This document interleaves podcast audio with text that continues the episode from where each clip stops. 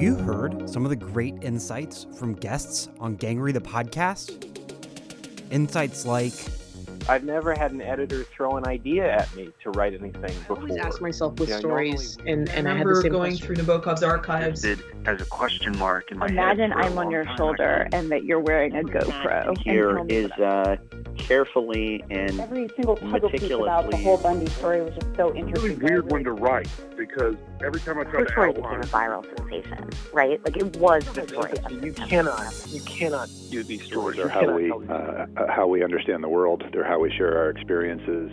Believe it or not, Gangrey the podcast is now in its ninth year. In all that time, the best narrative journalists have told us how they report and write their stories. You can still listen to every single episode. They're on our website, along with links to all of the stories and books that we've talked about. You can find it all at gangreythepodcast.com. That's G A N G R E Y, the podcast.com. Thanks for listening.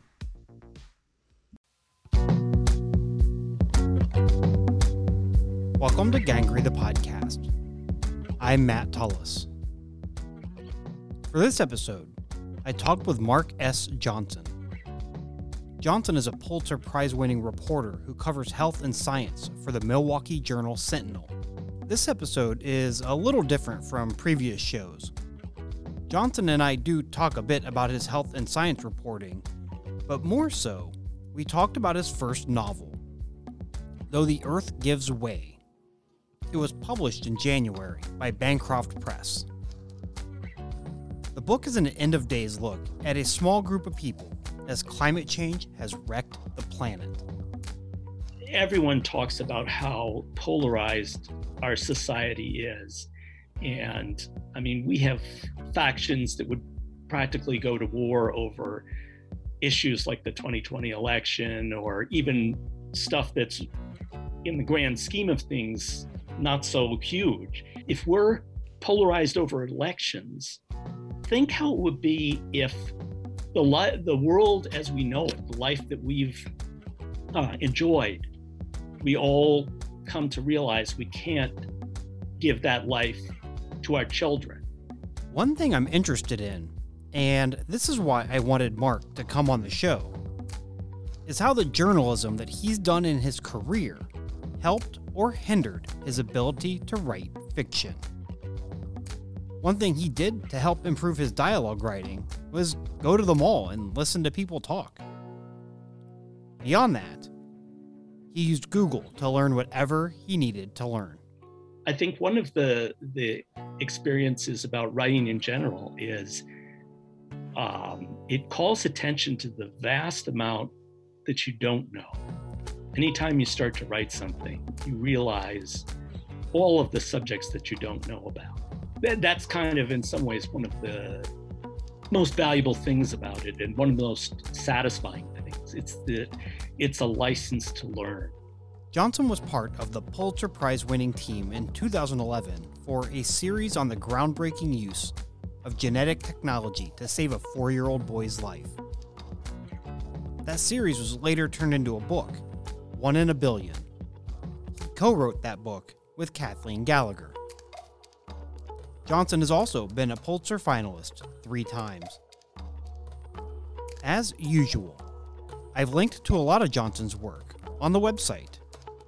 You can find that at gangreythepodcast.com. That's G A N G R E Y, the podcast.com. Mark, welcome to Gangrey the podcast. Thanks so much for having me, Matt. Appreciate it. Mark, it's uh, this is a very special episode in a lot of ways because um, uh, I've never had an episode in which the main focus uh, of the show is a, is a is a work of fiction. Um, I, I did have a short story writer on a long, long time ago when I was doing segments, and that that the segment idea lasted about three episodes, and I couldn't. It was too much work. Um, but I, I, you know, we, we're going to talk about your your book, uh, "Though the Earth Gives Way," which was published by Bancroft Press um, back in January, um, and uh, I, I'm looking forward to talking with you about this book, eh, but also about how journalism and the work that you have done has helped contribute to what you were able to do as a novelist. So, um, before we get uh, before we get into all that, though, I, I, would love for you to to tell me about the novel itself. Uh, sure. Um, actually, it's uh, it's based on a, a, a, very kind of old idea. Um, when I was in high school, I had this very ambitious uh, European lit teacher who had us read Dante's Inferno and Boccaccio's Decameron. Decameron served as kind of the structural model for the, the novel. Um, the idea, it's one of the earliest, considered one of the earliest novels ever written. And um, it takes place during the Great Plague. Um, these noble men and noble women flee into um, the hills uh, outside Florence and hole up in this villa. And to pass the time, they tell each other stories. And I, I remember liking it um, when I read it in high school. I was probably much too young. Um, but about five or 10 years ago, it had occurred to me that what if you had the same situation, only it was a, a climate change apocalypse that people were f- fleeing? And I got very interested in the idea of storytelling as one of those um, basic fundamental things like food, water, air. Um, it's one of those things that keeps us going. And I thought it would be really interesting to sort of give it a try. Um, I I, uh, I have to say I didn't. A lot of my I get a lot of ideas, and most of them I um, don't follow through on. Um, this one, for a variety of reasons, I did. Um, I was basically I was having a uh, a rough year in my journalism um, work, and I was kind of afraid that I was starting to hate writing. I was uh, I was working on one story that I had to revise constantly. It was an investigative piece on um, uh, research misconduct, and it was one of these ones that went back and forth between an editor and a lawyer, and never saw the light of day. It uh, I collected a whole bunch of um, threat letters and stuff. Um, and it was a really grueling experience. Um, and I started doing the uh, the novel writing at night uh, in bed, um, just time that I normally would have spent uh, reading. I sort of cut my reading time in half and started. I figured I'd give it a, a crack and see what happened. I was um I was curious uh like when you originally thought of this this storyline um, and did you say that in high school you had this idea? Um, no, I, I, I read the the Decameron in high school, but it was about maybe I don't know five or seven years ago, something like that. It was before, it was a couple of years before I actually started writing it that it had occurred to me. Um, I think covering science, and I'm sure that other science writers have had this experience. Um, after a while, it occurred to me that uh, although I like a lot of the stories I write, I mean, I enjoy working on them, I felt like um, they were all relatively trivial in compared to the one huge story that's in front of us. And I wondered, I, I think I started to think about it a lot and how I've I've done stories here and there on it, but um, I wanted to feel like I uh, involved myself directly in it in some way. It's it, it's one of those stories that's so um, uh, frightening and um, depressing, frankly, that it's easy to kind of check out on the the book is set in the year 2028. I think that's. Mm-hmm. Am I correct on that? Um, that's correct. And involves uh, complete strangers, kind of all coming together as as they've they've fled um, or fled the um, uh, the a repercussions. series of hurricanes. yes, yeah. Um, yeah, and I- I mean, I liked that idea too. The the um, the sense of uh, strangers coming together, and one of the the things that had occurred to me when I thought about uh, uh, when I started to really think seriously about the novel was that um, everyone talks about how polarized our society is, and I mean, we have uh, factions that would practically go to war over, you know, issues like the 2020 election or even, you know, stuff that's in the grand scheme of things not so huge. And I thought, what if, you know, at stake was whether one side uh, basically allowed the destruction of the world. You know, uh, we we are very good at blaming each other for disasters, but this is the ultimate one.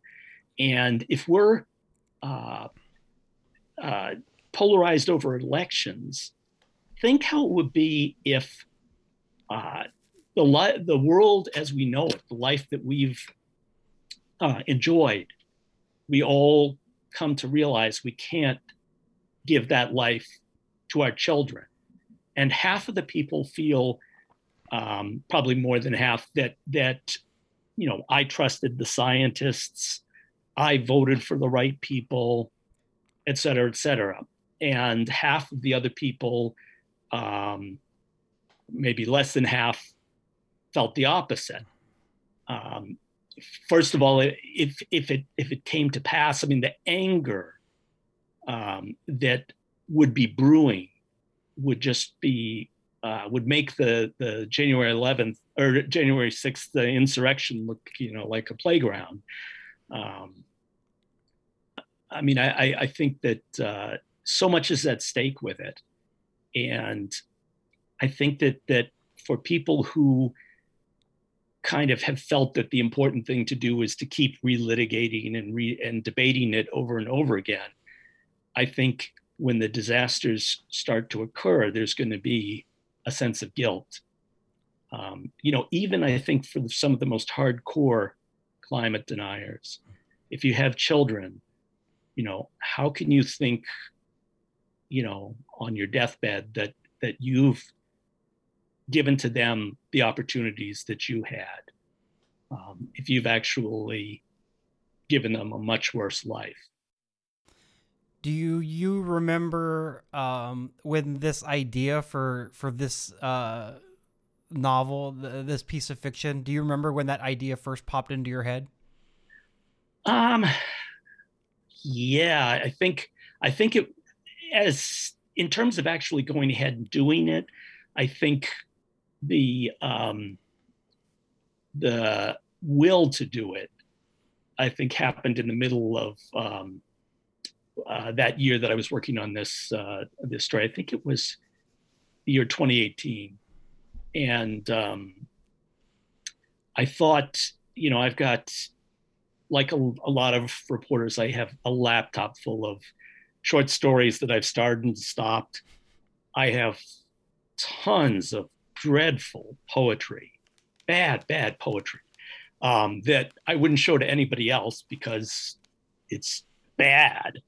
Um, and I thought, you know, uh, it wouldn't, as far as a novel, I've never really tested myself on it. And, you know, um, it would be interesting to see what happened if I actually pushed it to completion.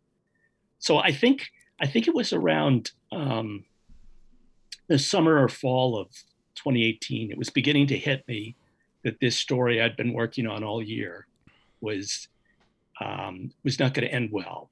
Um, my wife had actually urged me to ditch it. Um, she saw that it was becoming obsessive um, and that I was kind of trapped in a situation where it was going to grind me down.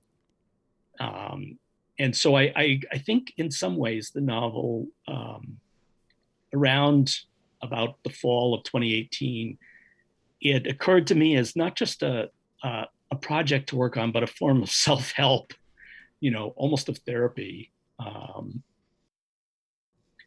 and I remember the first uh, night that usually I like to read for you know maybe an hour and a half in bed, and I said, "What if I cut that time to like 45 minutes and spend 45 minutes writing?"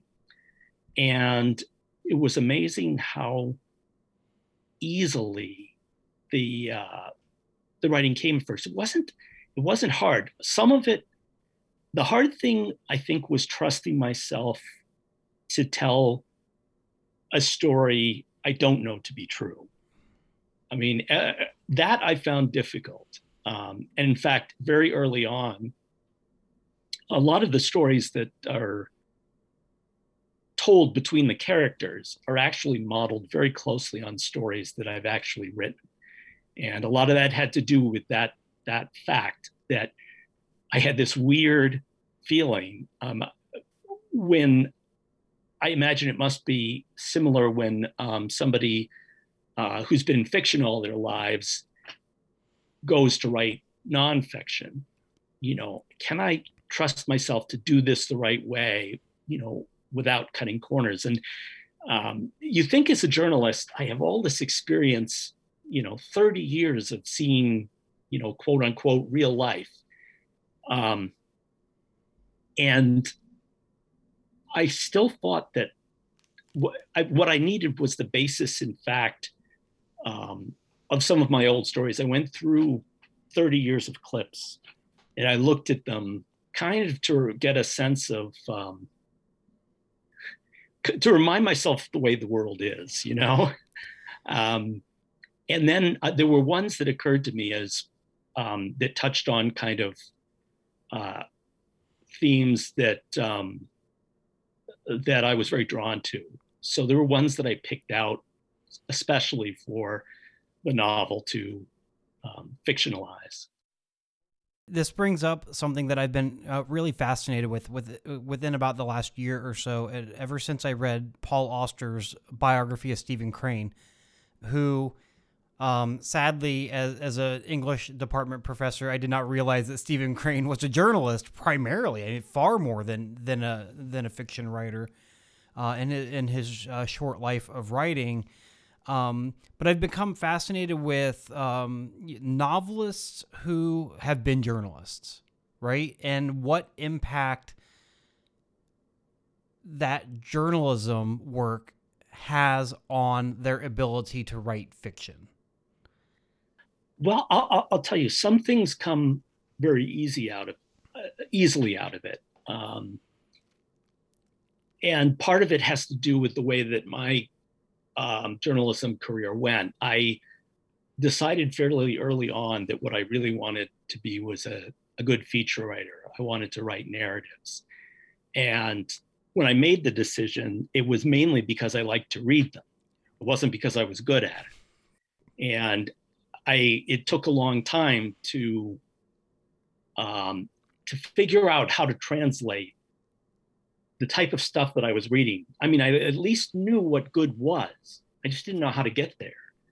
Um, and I, I think when it was definitely a turning point when I finally sort of started to be able to find in a really good news story the parts that that make it come out. One of the things that you you realize when you make the switch and, and try to write fiction, I think, um, I don't know if other journalists have found this, but um, I found that that dialogue came easily to me. It came very naturally. Um, and it's funny because I'd actually, in preparing to write the novel, um, I did one of these uh, these sort of old tricks. Um, now it's going to slip my uh, memory who did it. Um, I went to the mall and listened. Just listen. I spent some time, uh, you know, an hour here, an hour there, just listening to people talk. Again, because I wasn't. There was a part of me that was really, really insecure about all of this. You know, I don't know what I'm doing, kind of thing. Um, but I realized, you know, after doing that maybe once or twice that I actually really I've talked to enough people that I kind of do know how people talk. Um, there were other things like action and um, character development. Character development, I think, was a lot harder because um, you can pull off a um, a newspaper narrative uh, that has enough action um, without having really deep character development. I think it's it inevitably it's not going to be as strong a piece, but um, it's not terribly difficult to do. I mean, there's some things that shootings, you know, unfortunately, are we're drawn to that kind of action. Anything that's sort of life and death. Um, but uh, one of the early, it's funny because one of the early lessons that I'd learned in um, in reporting uh, actually came back to me in um, writing fiction. And that was um, when I was at, just before I got to the Providence Journal. Uh, I sent a reporter there. I used to do this all the time. Um, a guy named G. Wayne Miller had won the ASNE Writing Award for non-deadline work, and I sent him a letter asking uh, him for a copy of the story. This was before the internet, so I couldn't just look it up. And I was out in Rockford, Illinois, with no access to the Providence Journal. Um, he very kindly sent me a copy of his series and asked me to send him something I'd written. Um, it was he was the first person that actually ever did that, and I'd I'd sent away to dozens and dozens of people. But it was the start of a sort of a relationship back and forth talking about writing because basically I wanted what he had. I wanted to be able to do what he was able to do. And um, I started showing him drafts of things, um, especially once I got to Providence. And vividly, I remember um, showing him this story that was about uh, a guy who was a used car salesman who was shot in a completely, you know, random, bizarre um, incident. He happened to be at a bar that he used to go to um, after work for an hour or two. And on one particular night, he was sitting in the seat that the bar's owner usually sat in. And the bar's owner earlier had had a conflict with, I think it was two or three young men and they came back and fired shots through the window. One of them paralyzed this guy. Anyway, so I thought just the sheer happenstance of it is going to carry the story. I thought, you know, I've got this great lead and everything. And um, Wayne read the lead and he said, you know, um, before, you know, your main character gets shot, you have to make people care about him. And I mean, that seems such an obvious thing, but at the time, to me, it it wasn't. I hadn't. I thought I had done it, or that it was implicit that just as as human beings, you know, we're going to care about what happens to other human beings. But it, it didn't. It wasn't something that that needed a lot of work. I think I put in that he was a father of four, a used car salesman, I put in just a few um, drops of, of, of kind of personal um, character that helped so that when you know when he did get shot you know there was some um, empathy for him. Yeah. i think that's such an important thing in, in uh, both in fiction and nonfiction. And i was very thankful um, that that was is one of the main lessons that uh, has sort of stuck with me in my writing life. Um, uh, Wayne was right on the button on that. Yeah, definitely for sure. Um, you you mentioned uh, in terms of like trying to nail dialogue, going to the mall and just listening uh, to to people talk. Uh, do you did you do any other type of research uh, that you would have done typically as a journalist, but you did it in order to um, uh, pull off some various uh, uh, things that happen in the book, in the in the novel. This is really interesting. Not not the kind of research that you'd think. Um, I I didn't do a lot on um, climate change. I'd read a fair amount about it. So I had like a, you know, a fair working knowledge.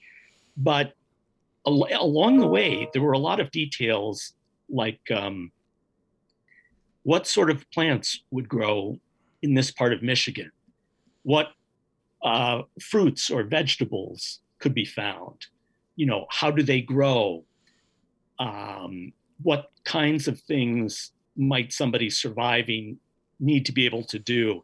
There were a lot of sort of little detail things like that that uh, came up, and sometimes they would come up as you're writing a sentence. You know, um, I was writing a sentence about uh, you know one the main character going on a walk to uh, to uh, in search of food, and you know going past this um, body of water that's sort of grown just in the time that he's been at this retreat center, and he passes a certain uh, kind of wildflower, and I realized you know I don't know anything about wildflowers, but of course this is one of the wonderful things about the internet is you can put in wildflowers and Michigan, and you can get lists and and wonderful uh, information that you can then sort of verify, and um, it it goes through it. it um, it's a tool that's beyond what you sort of expect. Um, this wasn't for the the book, but I I I think during the time that I was working on the book, I also um, just as a diversion, I tried some short stories one of them was I wanted to see if I could write something humorous. I wrote this uh, story. I don't know if it succeeded or not. Um, it's still unpublished, but it's called The Pant Thief of Prague. And I've never been to Prague. I don't know anything about. It. So I looked up, and I don't know anything about fashion, but I looked up expensive pants. I looked up Prague street maps, you know, what things look like. And without, you know, it would have been obviously better if I'd been to Prague. Um, but there's an amazing amount that you can garner just by, um, you know, following your cur- curiosity. Um, I mean, I think that sometimes we take for granted the, the fact that we can just go into Google and ask a question and get an answer. I mean, that, that's something that you you do with your parents when you're growing up, but as a parent myself, I know that a lot of time, a lot of times you tell your kid, "Ooh, I don't know about that," or you wing it and you try and pretend you know more than you know. Um, it's ha- having the internet is is um, great as far as like a lot of the detail things on a novel. And so I ended up doing.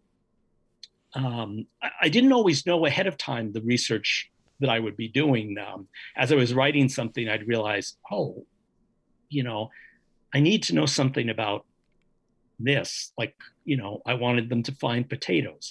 How do potatoes grow? Yeah. You know, I know remarkably little about potatoes, except I like eating them. You know, and it was it was similar things like that. You know, um, it's.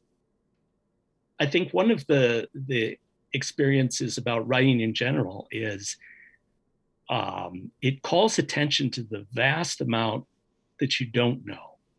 Anytime you start to write something, you realize all of the subjects that you don't know about. That's kind of, in some ways, one of the most valuable things about it, and one of the most satisfying things. It's that it's a license to learn. We're going to take a short break. In one minute, I'll be back with more from Mark Johnson. He's the author of the novel, Though the Earth Gives Way. This is Gangrey the Podcast.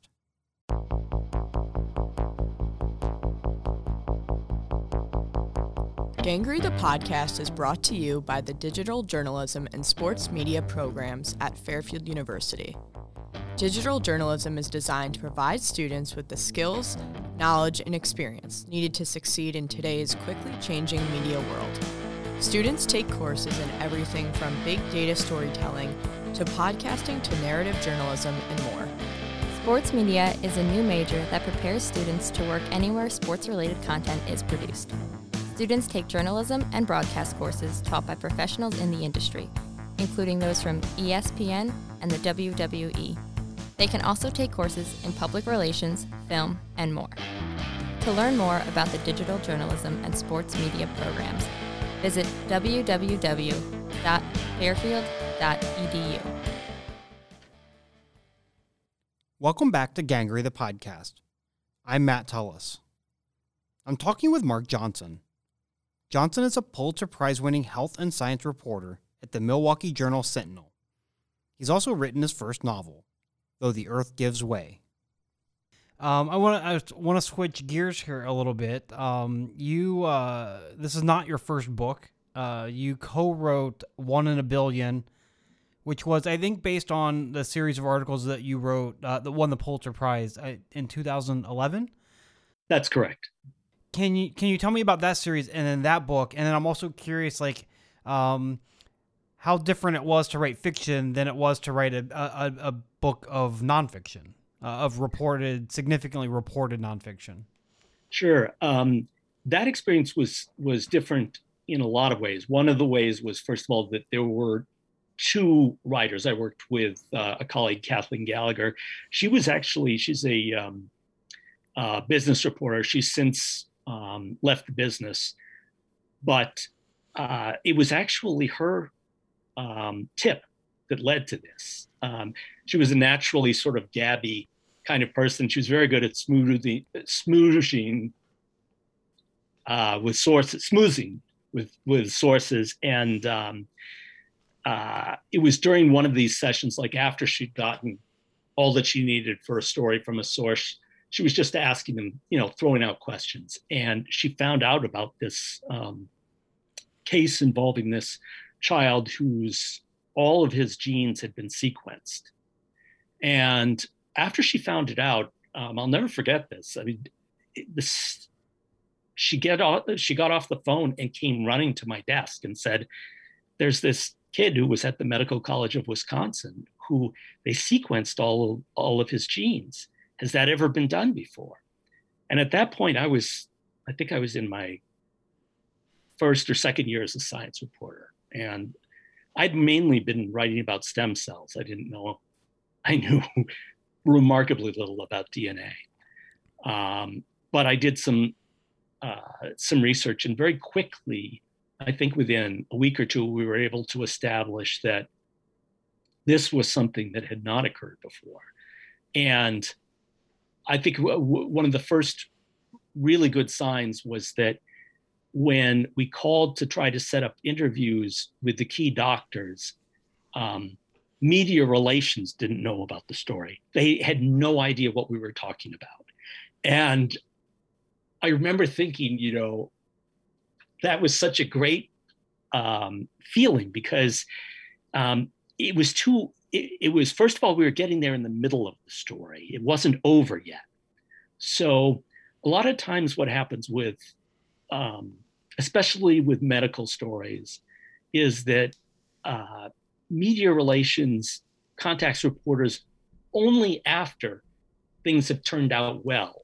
So you hear about the success stories, you don't tend to hear about um, the failures. Um, I had one, there's one exception that I can remember. I, I wrote a story on a guy who was waiting for a, organ transplant and actually died while waiting. And it was not the, I was completely unprepared to write it, you know. Um, but with this one, uh, we there were sort of two aspects of it. One was um, was getting the science down, and uh, we actually ended up uh, the science reporter before me had this huge textbook um, that was written on um, I think it was called the the DNA Age. It's like a 500 page textbook, and it's it was written um, at least partially, if not completely, by James Watson. And I read it cover to cover. It was it was actually kind of fun to read. I mean, whatever um, uh, faults Watson has, he's a very colorful guy, and he um, probably to his detriment, he says what he thinks all the time.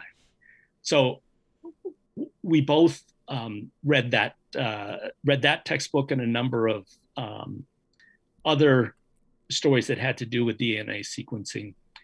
The other thing we realized almost immediately, um, as soon as um, we had told editors what we were on to, was that unless we got the family's cooperation, we would we had nothing. You know, we would have a very dry story about something very important, and um, we were extraordinarily lucky. Um, the family um, was very open to us, um, uh, almost amazingly so. Um, one of the first things that um, Nick's mom did was she uh, gave us permission to sign on to the CaringBridge uh, page that she'd had for Nick. This was like a gold mine. It was actually, I think, 600 pages long by the time we got it.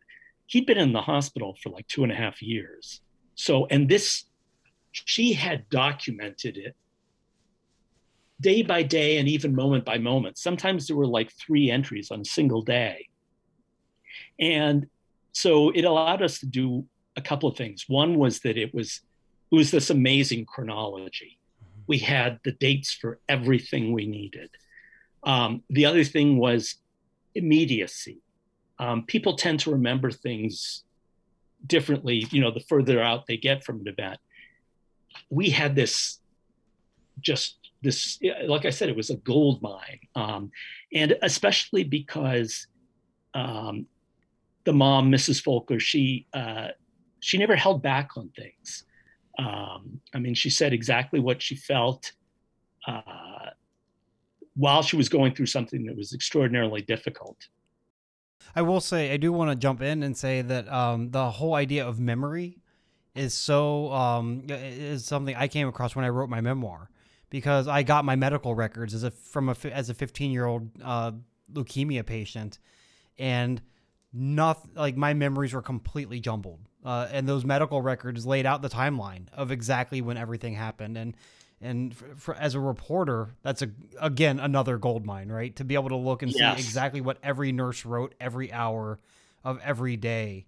Um, uh, that really changed the way I think about uh, when I'm interviewing other people about what what did you remember, especially if we're talking five years or even five weeks a lot of times.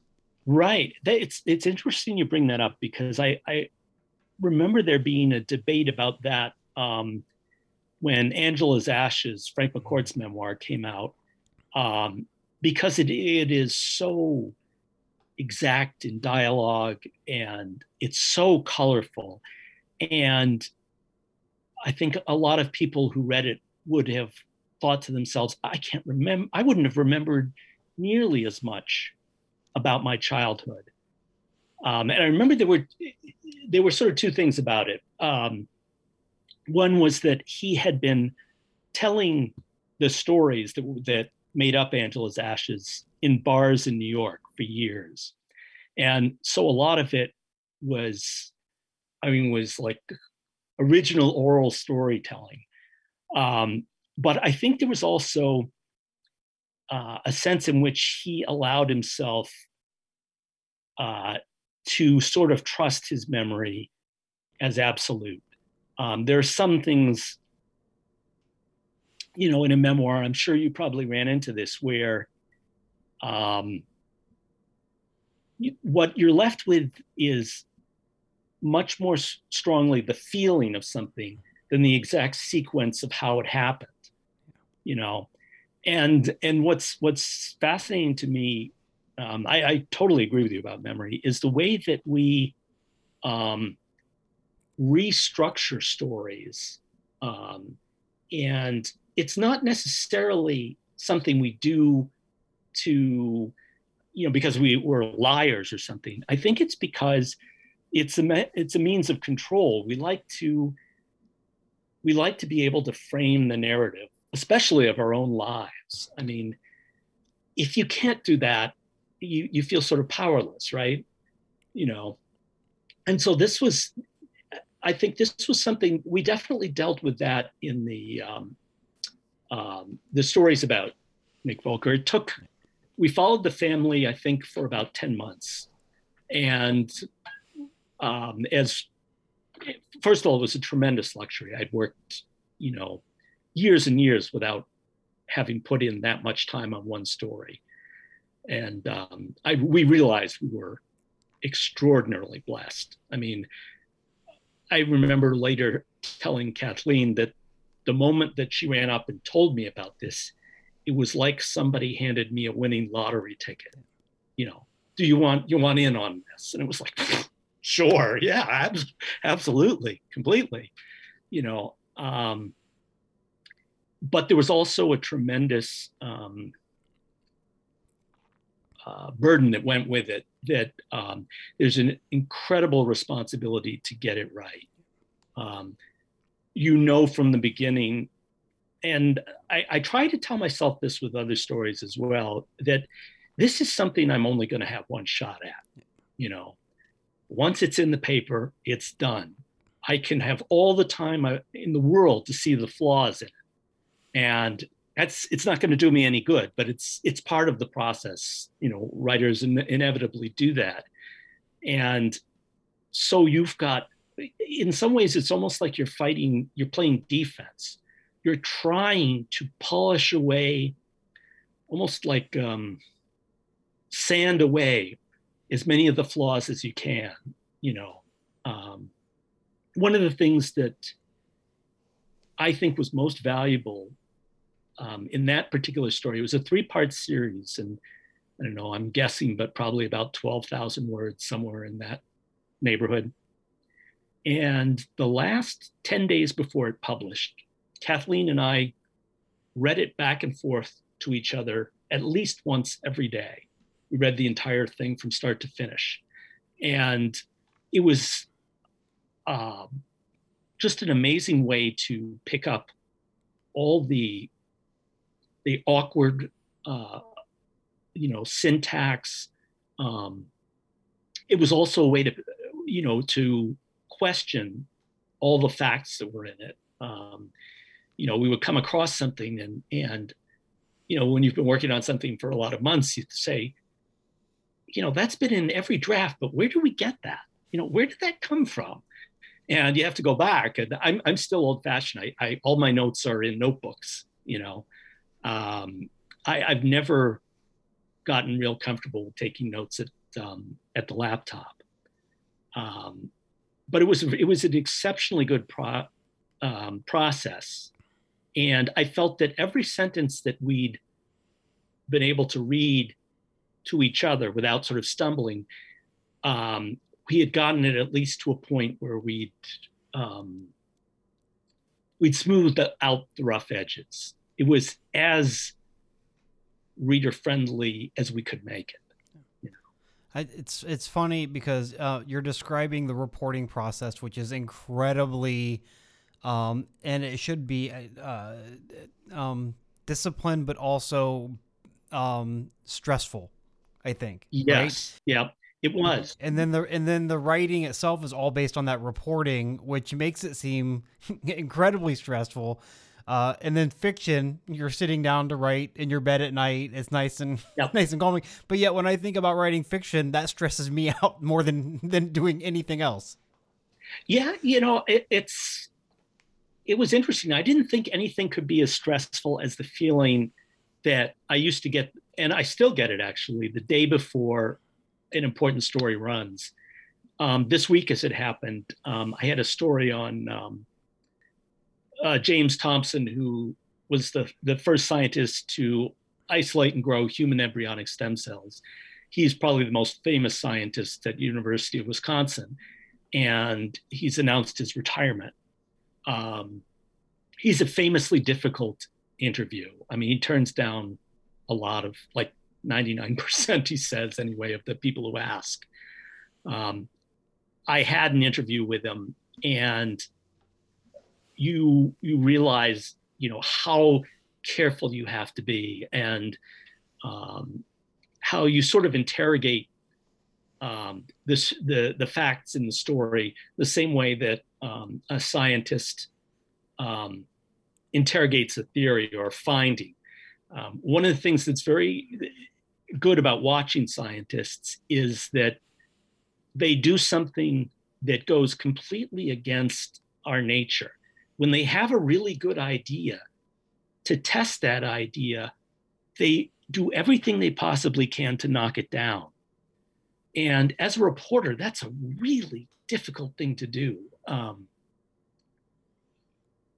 you know, it's it's I can see how um, people are tempted to take liberties in stories to say, oh, I kind of saw that, or I think I saw that, or, you know, that detail would just, you know, it, it, it, would be harmless and it'll paint a picture.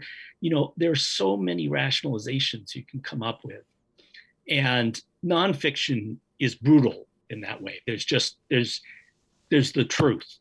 Um, you know, I, have I've had uh, debates with people about um, science stories um, because we're in an age where science is questioned a lot and people will say about things like uh, climate change you know well there, there's you know two sides to this story. And my feeling is that w- there's a point at which a story becomes truth and there are not two sides of the truth there's one truth.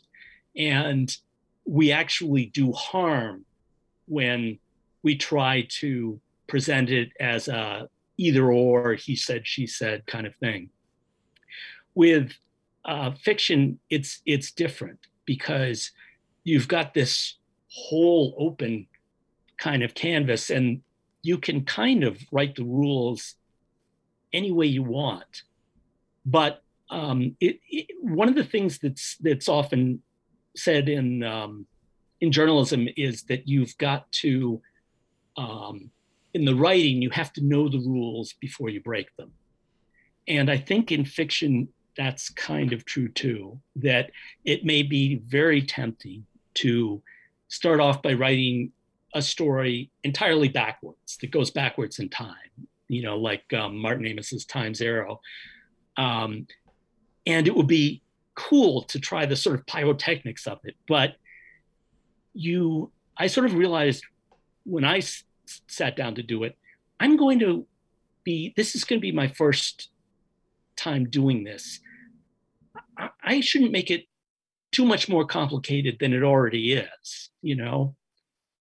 Um, I mean, the structure of it was going to be challenging anyway, just because it's essentially a short story collection that's uh, inside of a framed narrative and you have to be paying attention to sort of initially when i wrote it i think there was too little connection between the stories and the actual narrative of these people surviving climate change and trying to figure out how do we go on you know what how do we live after this?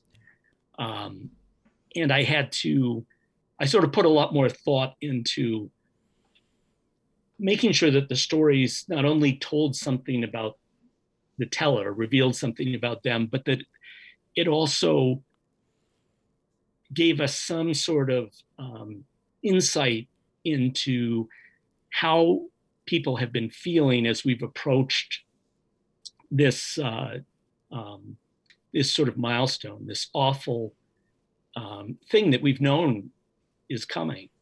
Um, and there are a lot of basic things, basic feelings in human nature that come out at uh, sometime uh, something like that. You know, anger, guilt, um, you know, regret, um, sadness. I, I imagine in some ways there's also, I mean, in some points, a, a feeling of brief elation at the idea of, you know, I'm this survivor man. I'm now I'm now reduced to actually fending for myself, getting food without, you know, going down to the 7-Eleven, you know. Um, that in and of itself, I think for a lot of people, for, I would be one, would be an enormous change. I mean, and you have to sort of, I think, imagine that there would be at least some small, slight satisfaction in being able to do that, even in really grim circumstances. Mark, thank you so much for coming on the show. Uh, again, you are the first novelist to be on Gangrey the podcast. Oh, it's a big honor. the The book "Though the Earth Gives Way" is available now uh, from from Bancroft Press, and uh, I'm sure there'll be more fiction in the future.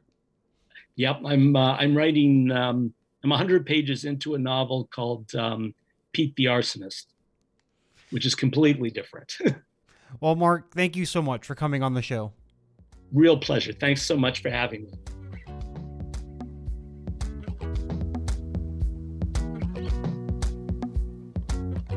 I've been talking with Mark Johnson. Johnson is the author of the novel Though the Earth Gives Way. He's also a Pulitzer winning health and science reporter at the Milwaukee Journal Sentinel. As usual, I've linked to a lot of Johnson's work. You can find that on the website. That's at gangreythepodcast.com. That's G A N G R E Y, the podcast.com. Stay up to date with the podcast by following us on Twitter. That's at Gangrey Podcast.